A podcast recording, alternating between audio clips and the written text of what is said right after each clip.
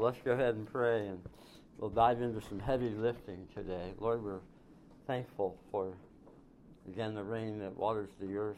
Um, we're certainly not concerned about drought anymore, um, maybe flooding, but uh, we thank you that you're the one who controls times and seasons and that ultimately brings us together today to uh, study your word and be your church. So we pray that you would bless our time. I pray that you would help me as I try to help us through this important question what do we teach here, particularly about salvation, and that you would cause us to be a time of encouragement and upbuilding for these who are checking out uh, things here at Orlando Grace. We pray in Jesus' name. Amen.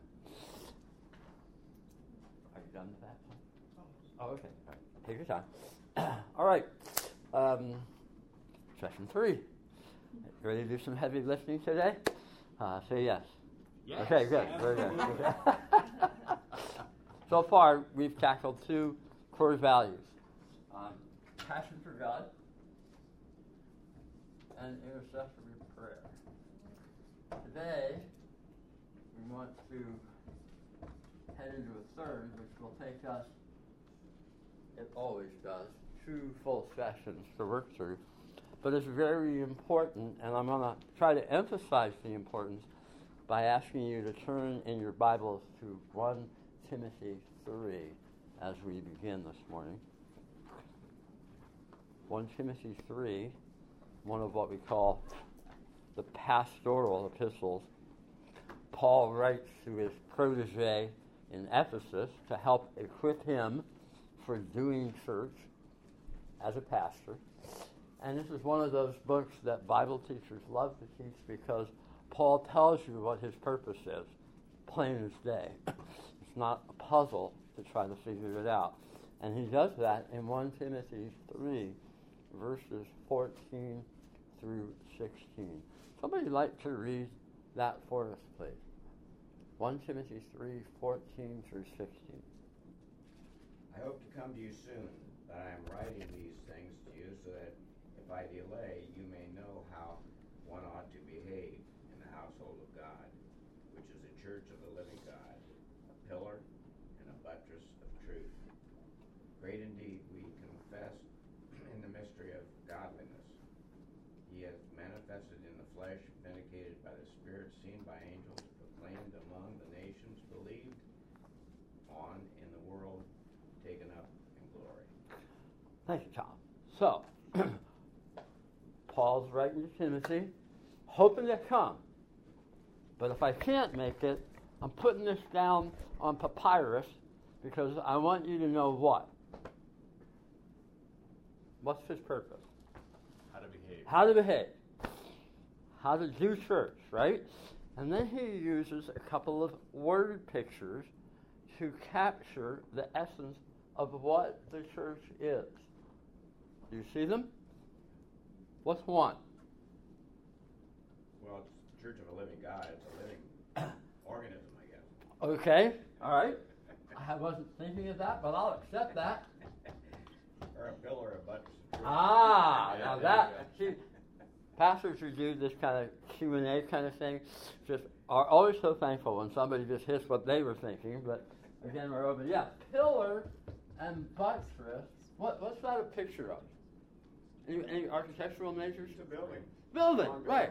A pillar, support, a buttress. That which shores up the. You know, I don't know how many of you got up at four thirty in the morning yesterday to watch the royal wedding. Anybody? I, I did not. No. Okay. Castles, flying buttress pillars. You know, holding up the building. There's another one that is the first word picture. What else does he call the church?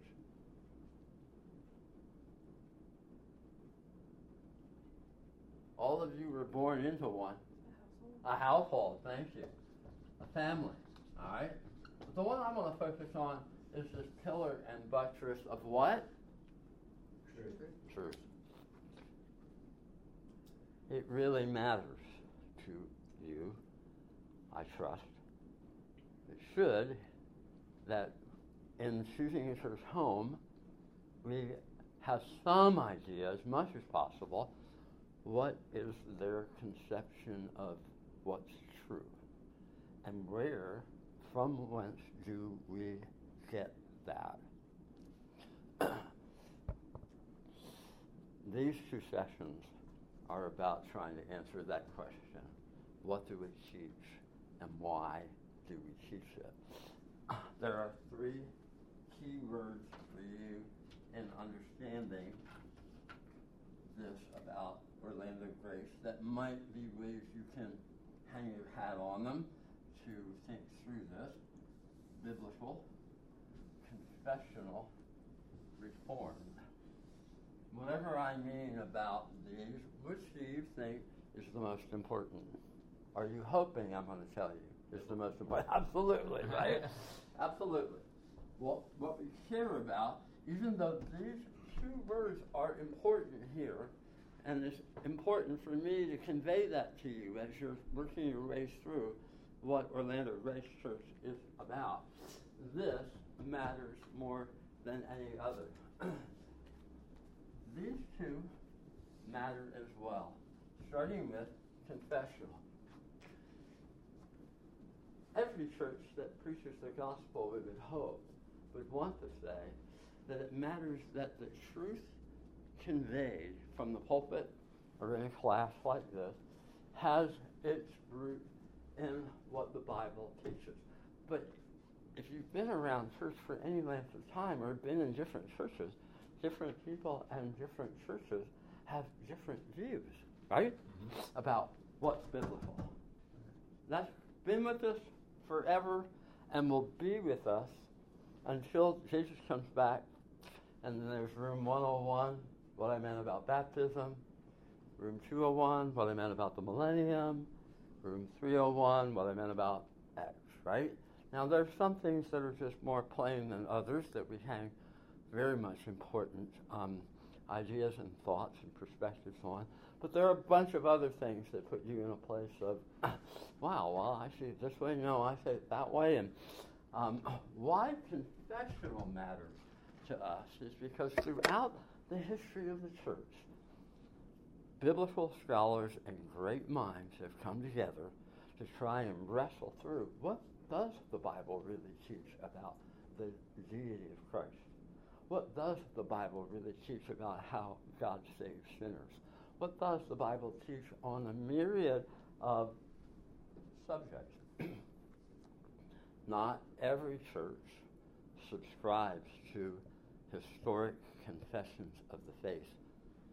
Ours happens to do so, and for no extra charge, as my gift to each of your households, we have a copy of the modern English, a little worn, it's a little bit better.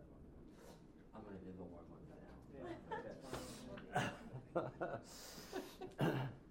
this is a copy in modern English of the Second London Baptist Confession of Faith from 1689.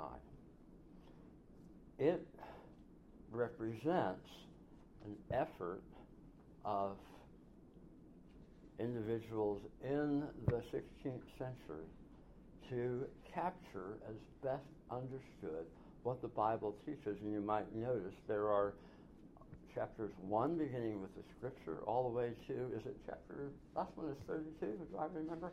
On uh, last things, or how does, how does it? The last judgment. The last judgment.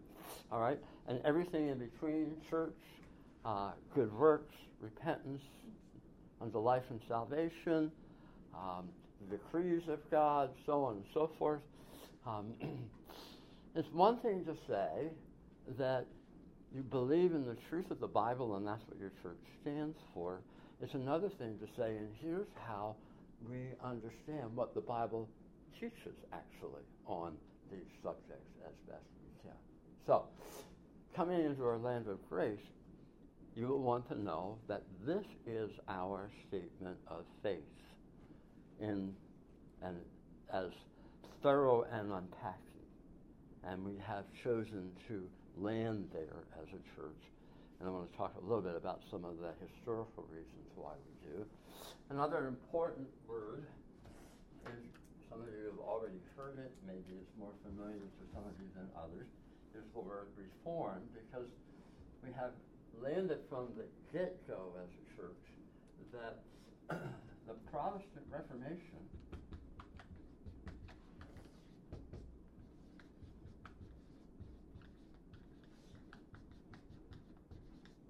which most would say is identified with a particular day in history, October 31, 1517.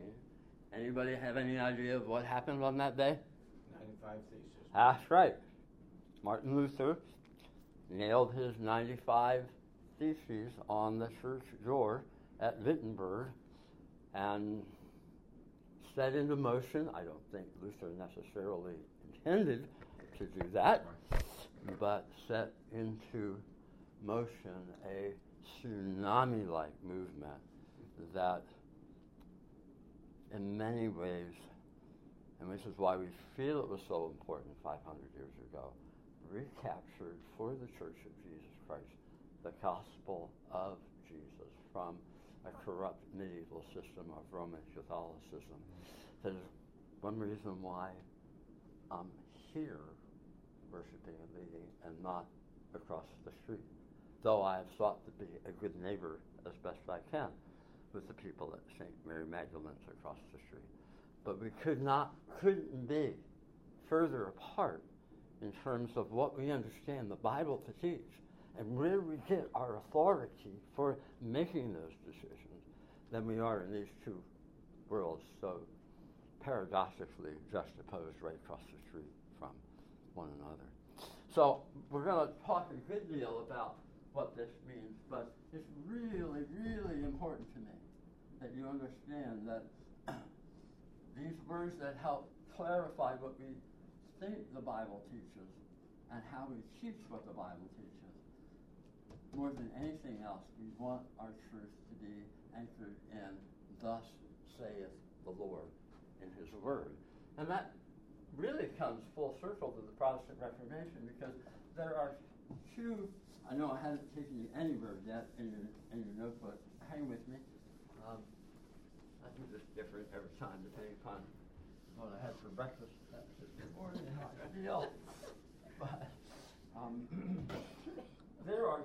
two um, paradigms that came out of the Protestant Reformation that get at the essence of um, our confession of faith and what it teaches about salvation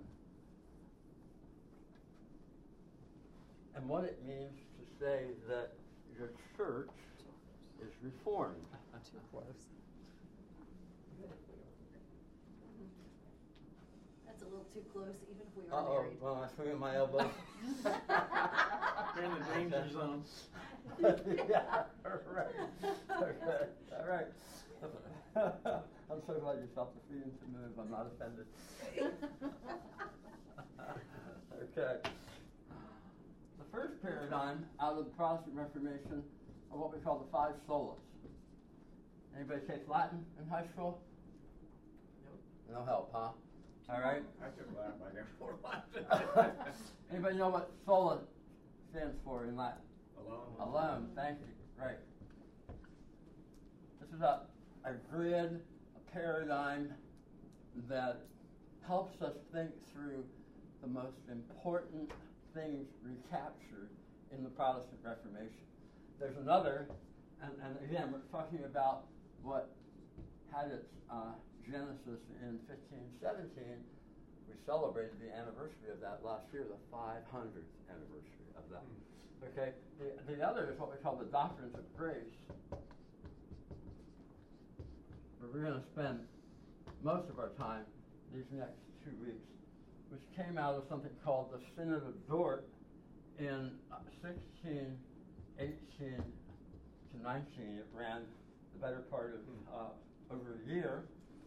Five solas are one of the paradigms we're going to touch on briefly and then we'll jump into the doctrines of grace in um, more thorough fashion in a few minutes. So, sola scriptura. Hmm.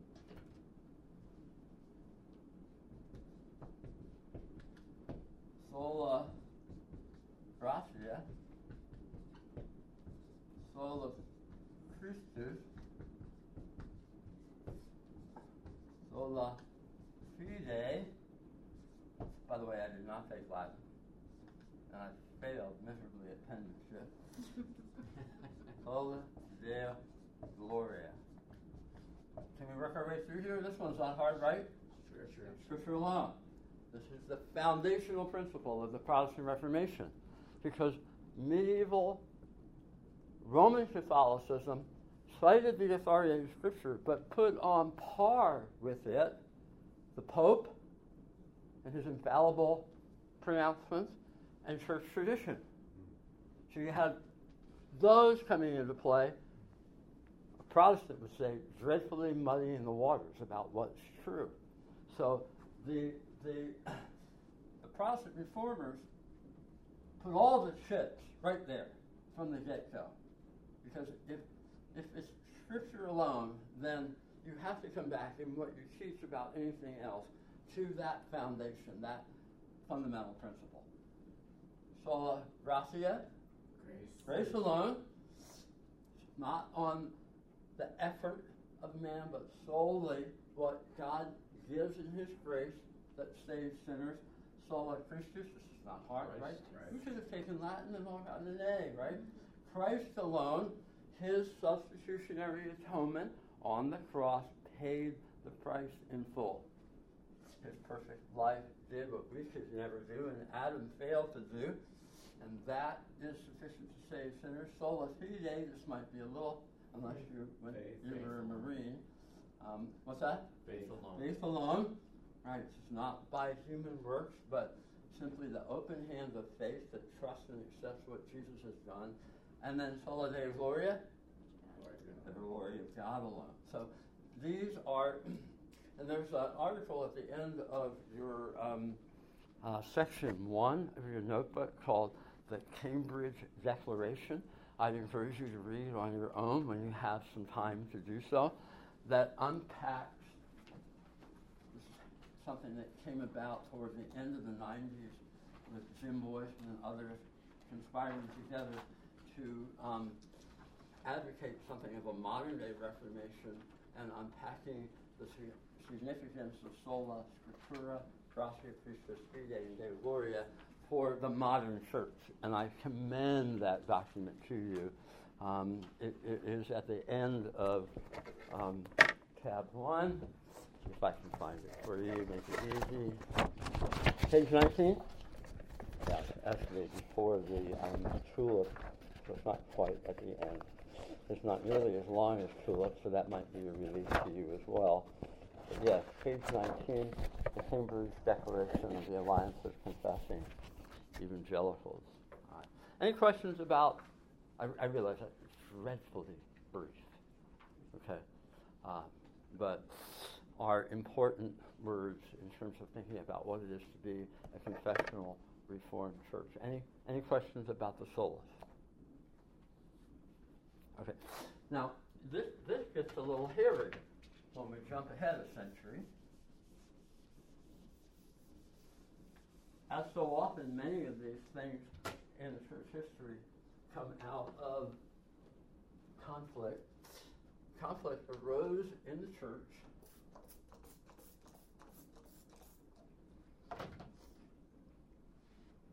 over teaching coming out of the Protestant Reformation, advocated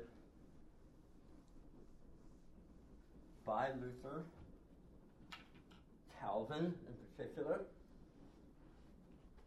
opposed by a pastor by the name of Jacob Arminius, who said, no, what Calvin teaches about what he thinks the scripture says about how God saves sinners is not what should be taught. And so Arminius had his ideas.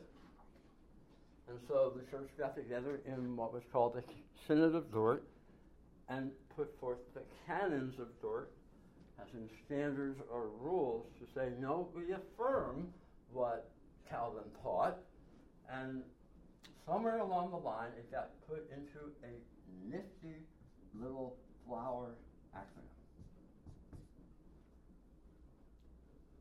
And this is why I asked you to read TULIP. Now, uh, see how you did your homework. T stands for Total depravity. total depravity. I. You. this Is this a trick? that was a trick question. See, you're paying attention. right. You, Unconditional. unconditional election.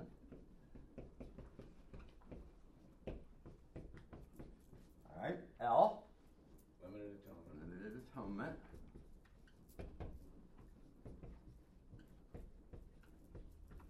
I, Irresistible grace. irresistible grace. Tom, I think you're getting a A plus. And P, Perseverance. perseverance of the saints.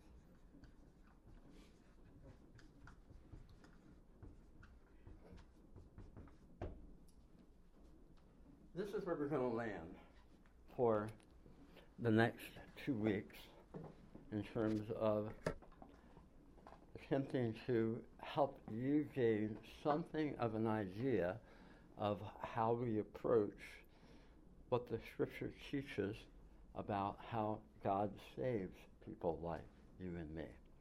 The doctrines of grace. If you want to turn to tab 2 in your notebook, page 54,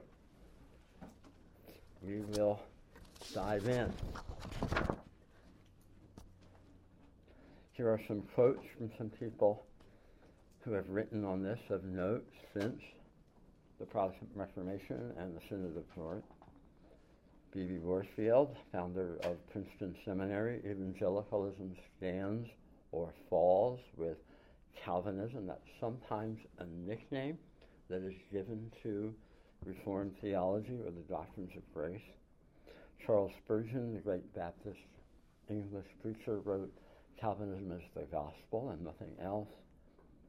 And then more modern day, though um, James Boice has gone home to be with the Lord already, Phil Ryken wrote in their book, The Doctrines of Grace Preserve the Gospel of Grace. Let's just talk, first of all, about what is grace.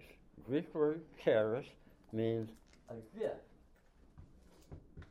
bringing joy and gladness. My son's been staying with us from Philadelphia every other week because he's establishing his shop and business here. Last yesterday was his last day.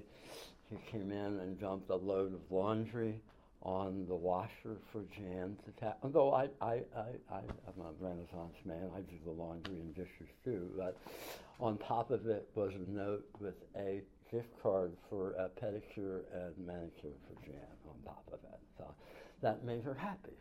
Right? She wasn't expecting that. You know, it was a gift bringing joy and gladness. This is the essence of the meaning of the word charis. There are three views predominantly about God's grace and salvation. One, the saving work of Christ is not necessary. Not necessary.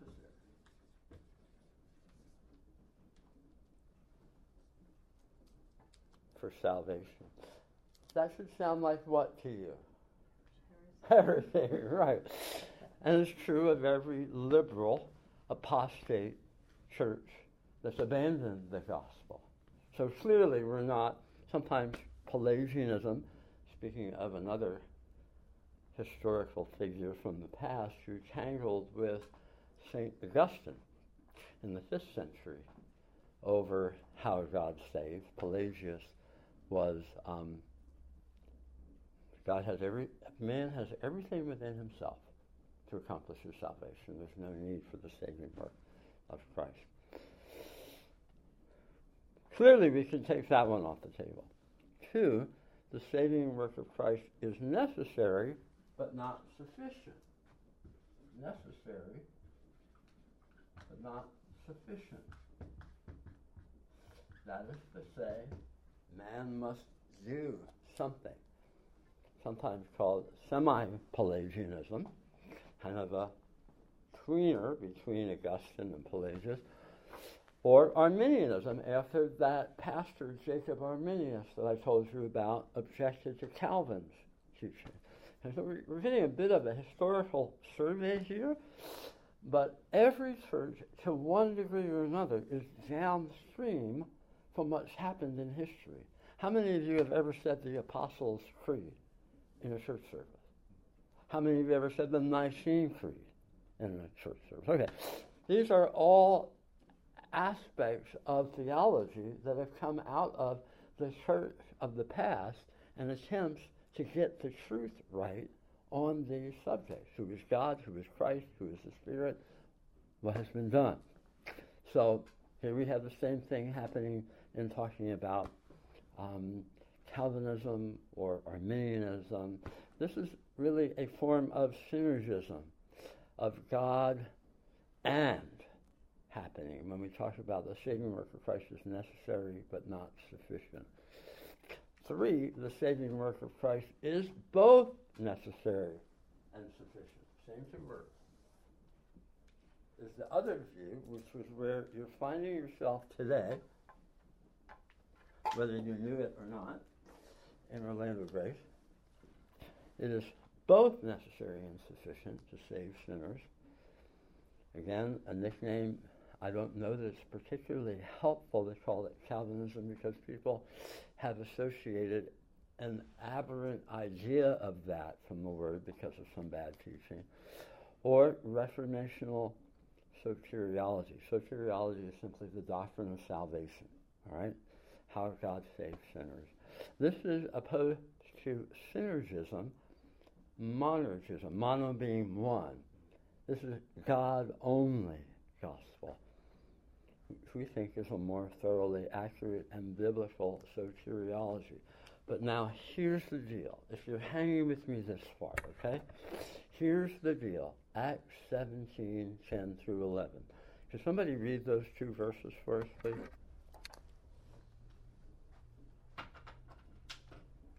Right there underneath. The brothers immediately sent Saul and Paul and Silas away by night to Berea. And when they arrived, they went into the Jewish synagogue. Now these Jews were more noble than those in Thessalonica. They received the word with all eagerness, examining the scriptures daily to see if these things were so. How would you have felt if you were the people back in Thessalonica? Paul's just been there. He travels to Berea. Said, "You guys are more noble." But why did he consider them more noble, according to the text? They to search the scriptures daily. Yeah, right, right. So here's the deal. Whatever, wherever you land, and to some degree or another, ever since we've opened the building at Orlando Grace, people are more or less, sometimes completely unfamiliar with where we're heading today and next week. The last thing in the world that I want is for you to go out of here and say, you know what? Pastor Kurt said that total depravity, unconditional election, limited atonement, irresistible grace, and perseverance of the saints are what the Bible teaches. That's good enough for me. That should never be the case on anything taught. If sola scriptura is the foundational principle, then what would make you more noble? Can you have a Berean vision, vision here? And ethic is to search the scriptures and see is that what the Bible teaches as best I understand? And let that be where you land if you choose to hang around. Not simply because I or anybody else says it's true. Does that make sense? That's why that word biblical that I since erased matters more than confessional and reform. Though it matters a lot to me that I'm in a confessional church. And I have a clear statement of what the Bible teaches about these things. And that we are in a reformed church that understands what was accomplished in the Protestant Reformation. So, the doctrines of grace, bottom of page 54. I love my uh, uh, facetiousness. Simply say, it's not always so simple. God saves sinners. This is a God only gospel. On page 55 are supporting verses about grace as a gift. You can read those on your own. We're actually reading today in the New Testament reading in the service Ephesians 2 1 to 10, where we have perhaps the most familiar of verses about this um, truth of grace. For by grace you have been saved through faith. It is not your own doing, it is the gift of God, not a result of works, so that no one may boast.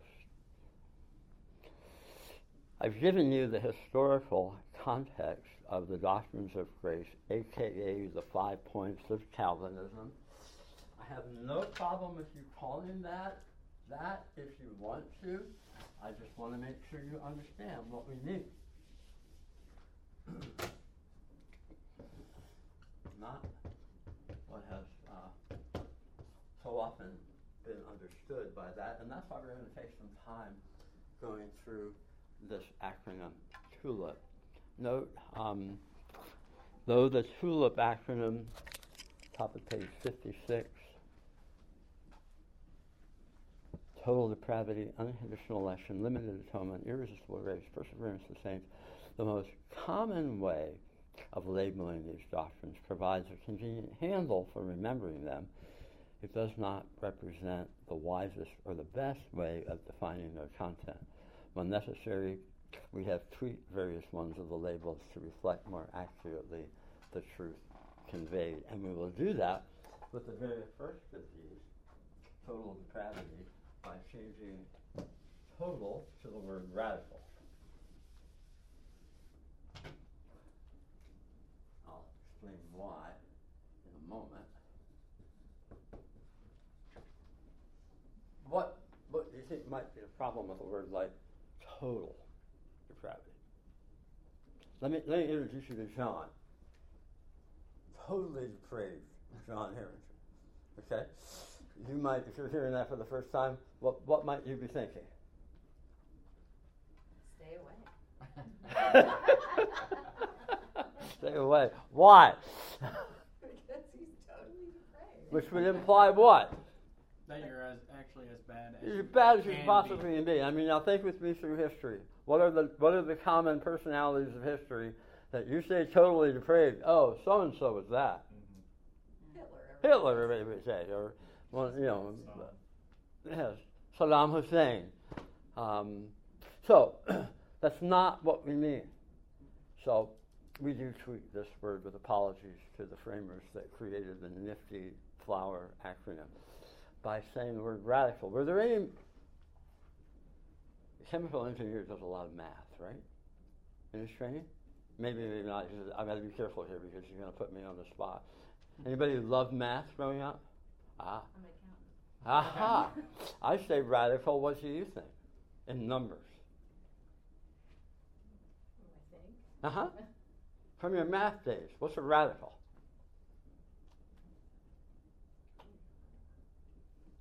Now you're sorry you piped up about me. and you can't, right? Thanks for letting me have some fun with you. Anybody remember what, what's the what's the square root of nine? Three, right? Three times three. Not see. uh, maybe I'll abandon this uh, illustration in the future. square root, right? Is the number times itself that makes another number. It, it's it's the very root of the number. So what we're saying when we talk about the human condition being depraved and being radically depraved is that it's depraved at the very root. It permeates the entirety of the being, not that somebody is as evil as he can possibly be. Fallen man has an inclination towards sinning that permeates. There's your first blank. Permeates his entire being. This does not mean that man is as bad as he can possibly be, but rather that no dimension of this person is exempt from the effects of sin. This doctrine deals with the. Nature and extent.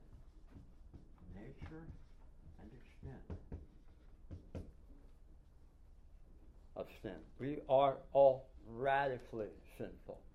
We cannot take even the smallest steps toward God unless He first intervenes.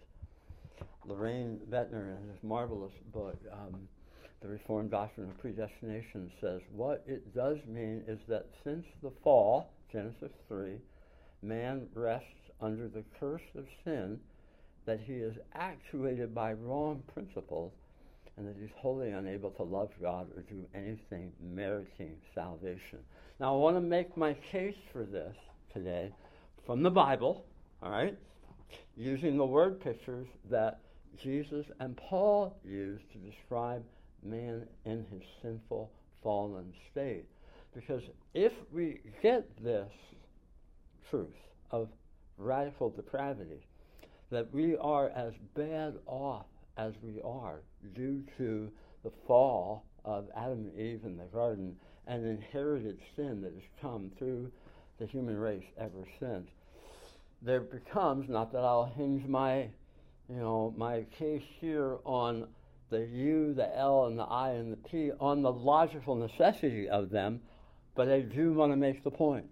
If this T or R depravity is true, then we really are hopeless without God's intervention in the U, L, I, and P. Does that make sense?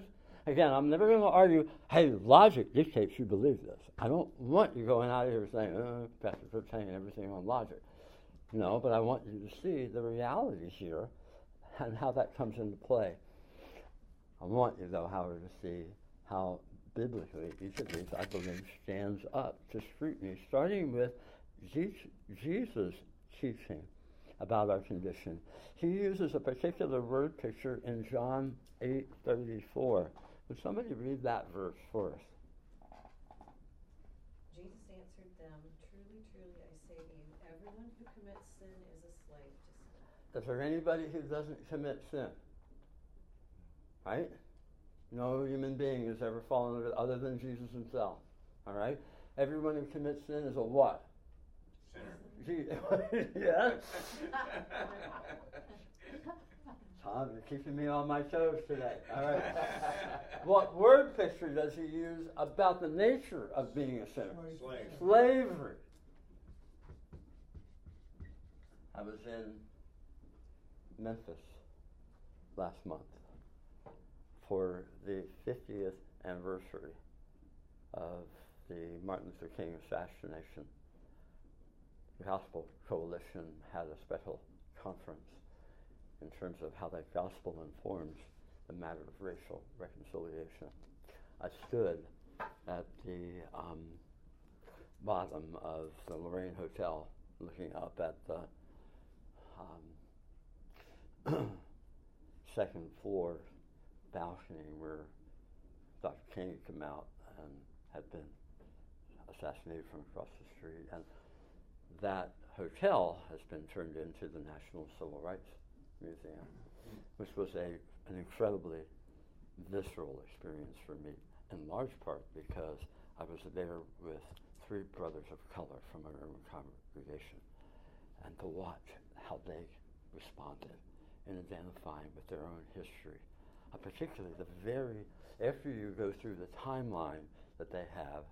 Um, this is the first exhibit. Then they take you into the historical roots of African slavery and it, I just stood in there, my mouth agape at, at, at the descriptions, the pictures, and the realities of that, and the, the total bondage of people that had been living free in Africa and the slave trade had captured and totally taken over their lives. I'll never think about this word picture in the same way again in light of our own our own history. So there's word picture number one about our human condition, slavery. Now, Paul adds three more, three explicit teachings about our condition. We'll come back to the top, bottom of page 56. Turn over to top of 57 first, please. May I have a reader for Romans 8, 7 through 8? For the mind that is set on the flesh is hostile to God, for it does not submit to God's law. Indeed, indeed it cannot. Those who are in the flesh cannot please God. What's the picture here?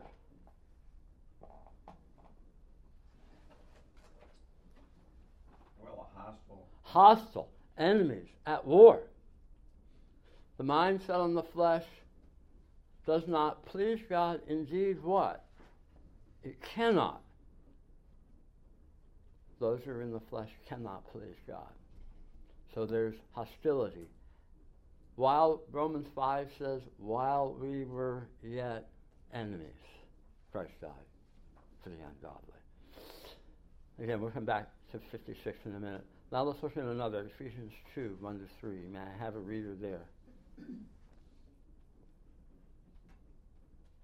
and you were dead in the trespasses, in the trespasses and sins in which you once walked, following the course of this world, following the prince of the power of the air, the spirit that is now at work in the sons of disobedience, among whom we all once lived in the passions of our flesh, carrying out the desires of the body and the mind, and were by nature children of wrath, like the rest of mankind.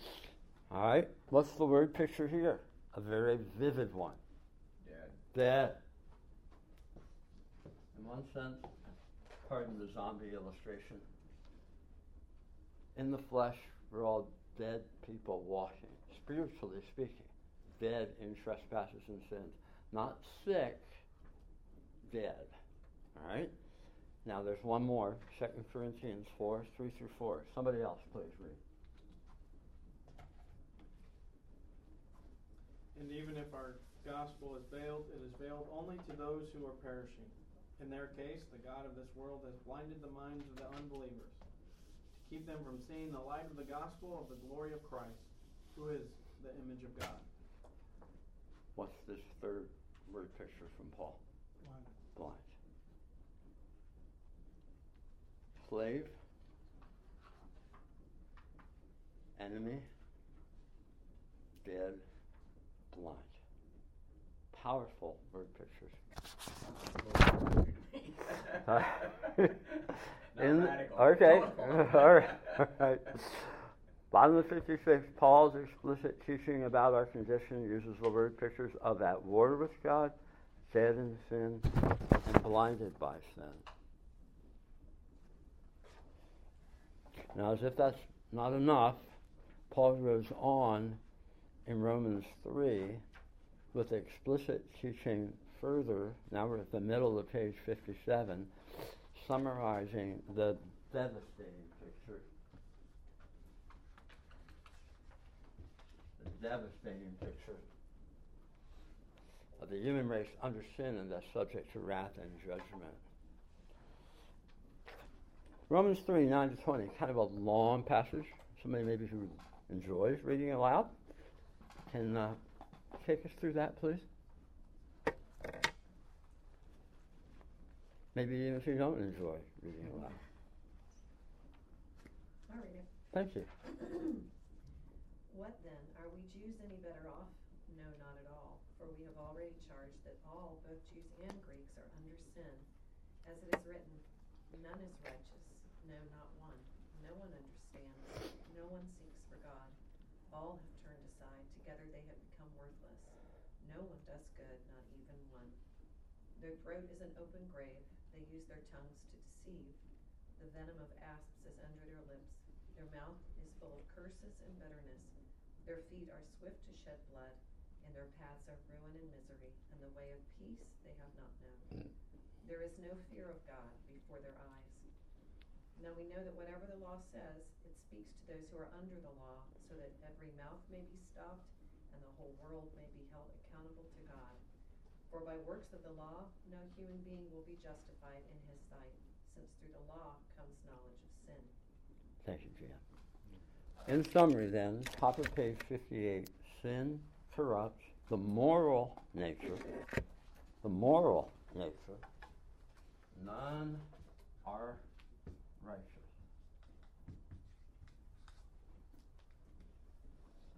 Sin corrupts the mind, none understands.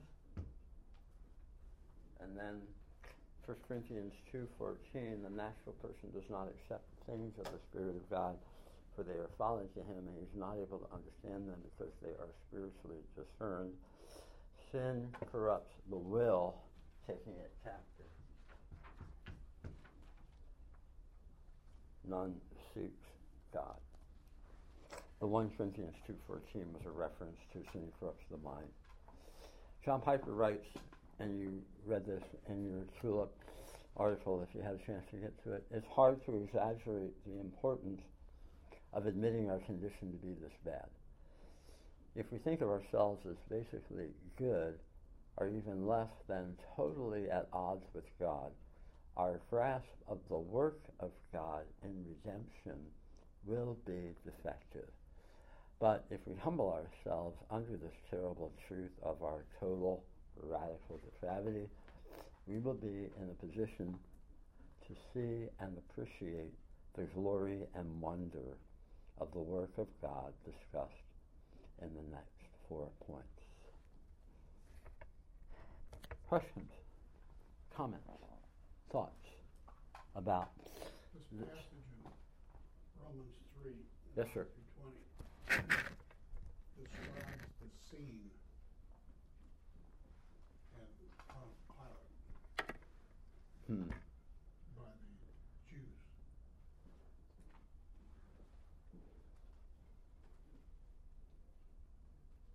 as an example. Hmm? As an example. Yeah, Uh huh. Never thought of that. hmm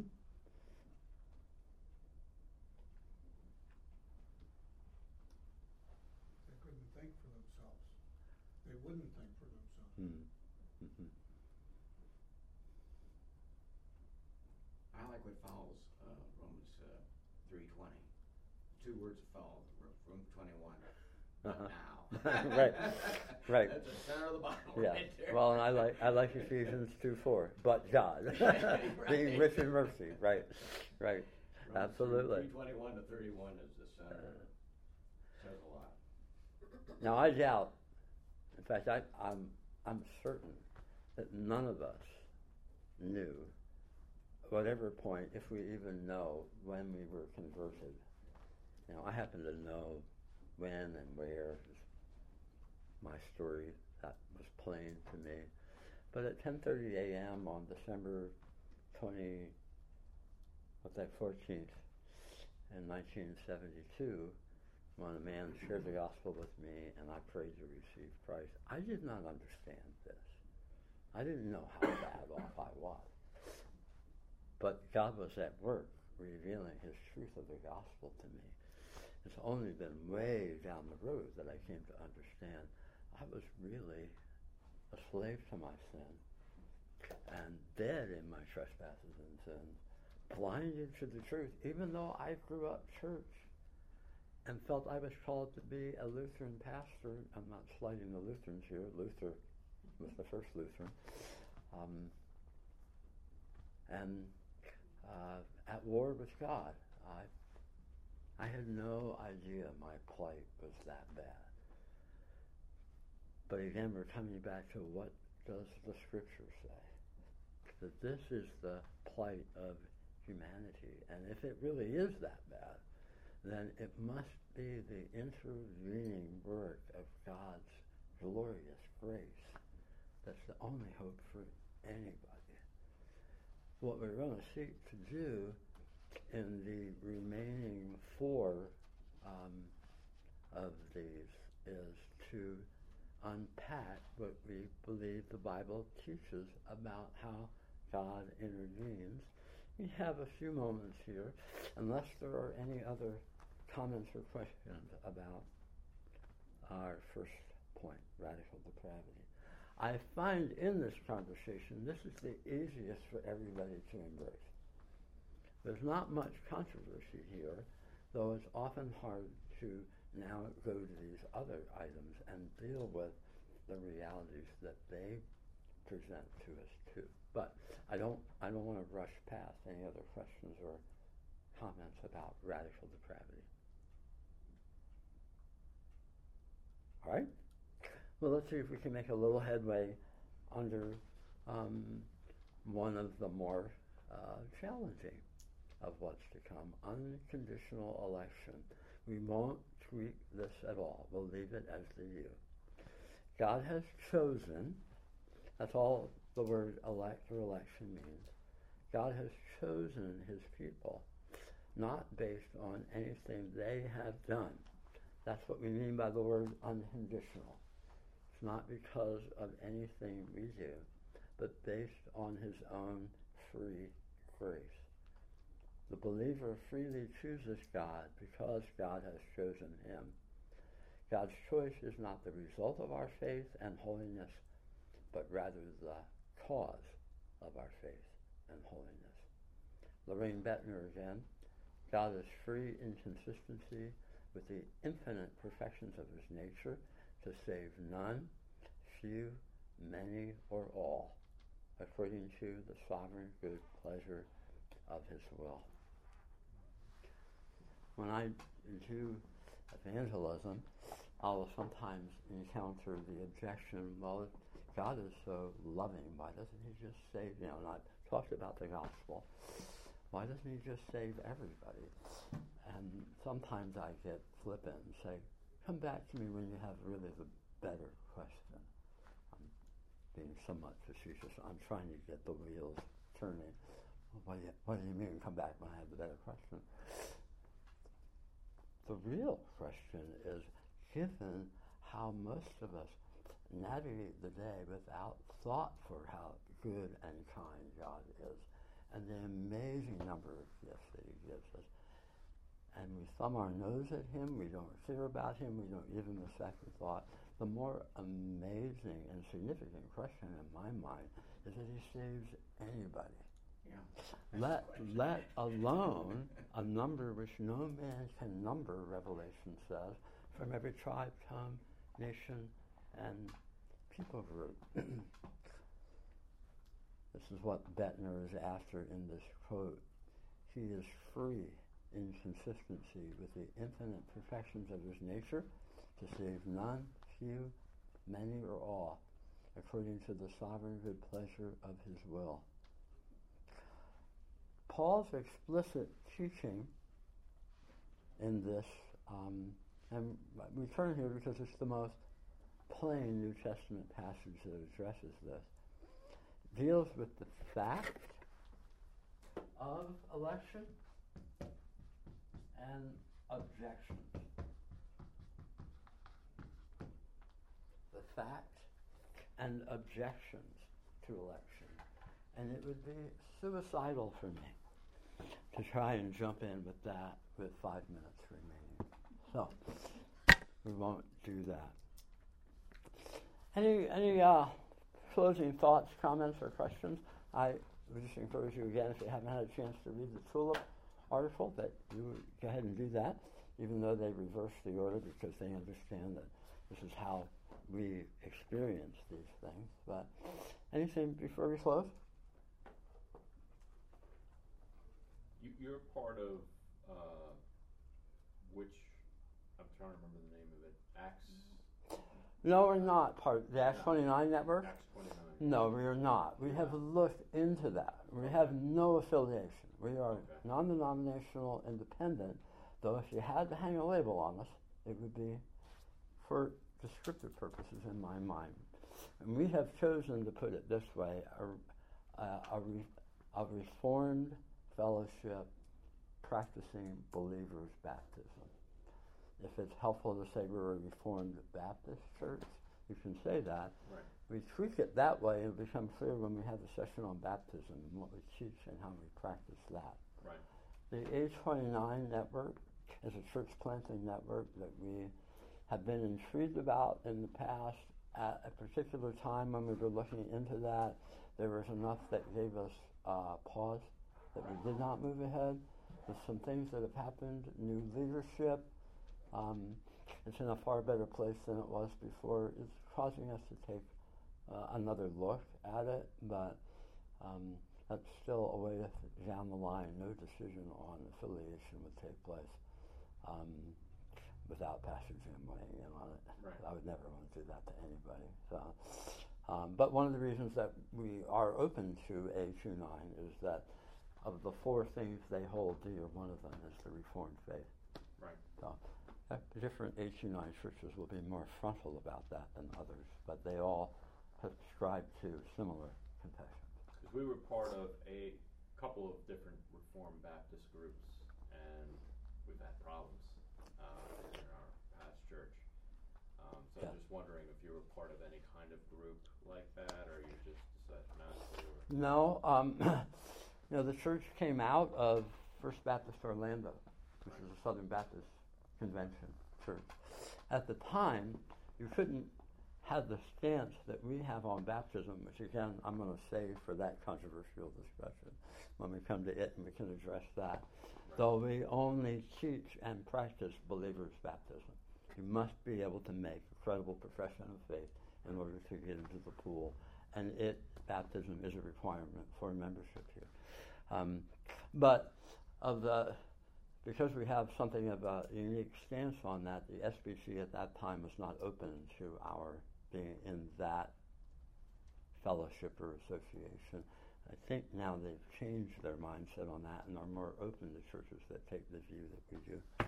Um, but other other uh, networks that we've looked at for any number of reasons, because of some of the problems that I think we've talked even me privately about, um, have given us pause. We haven't gone that way either. Right. Still have a desire to affiliate somewhere somehow. Um, and I would say maybe the Act 29 network is one of the more possible favorable ones, but I, I can assure you that decision will not be entered into lightly. It's a very significant one. Oh, yeah. And congregational ownership, I think, is going to be pretty important to that conversation. Thank you. Good question. Father, thank you for our chance to be together. Um, we're grateful that though we were dead in our trespasses and sins, you made us alive together, chose us before the foundation of the world, called us by your Spirit, and gave us eyes to see the glorious atonement of our Lord Jesus, and to this day keeps us from falling and is able to present us faultless before the throne one day without stumbling. Now to you be the glory. We pray that you will grant us hearts full as we worship and praise you today, as we sit under your word. Lord, I pray that um, you would do what you alone can do in our midst this morning as we continue throughout the day. In Jesus' name we pray. Amen. Thanks. You guys are great. Appreciate being able to share this time with you.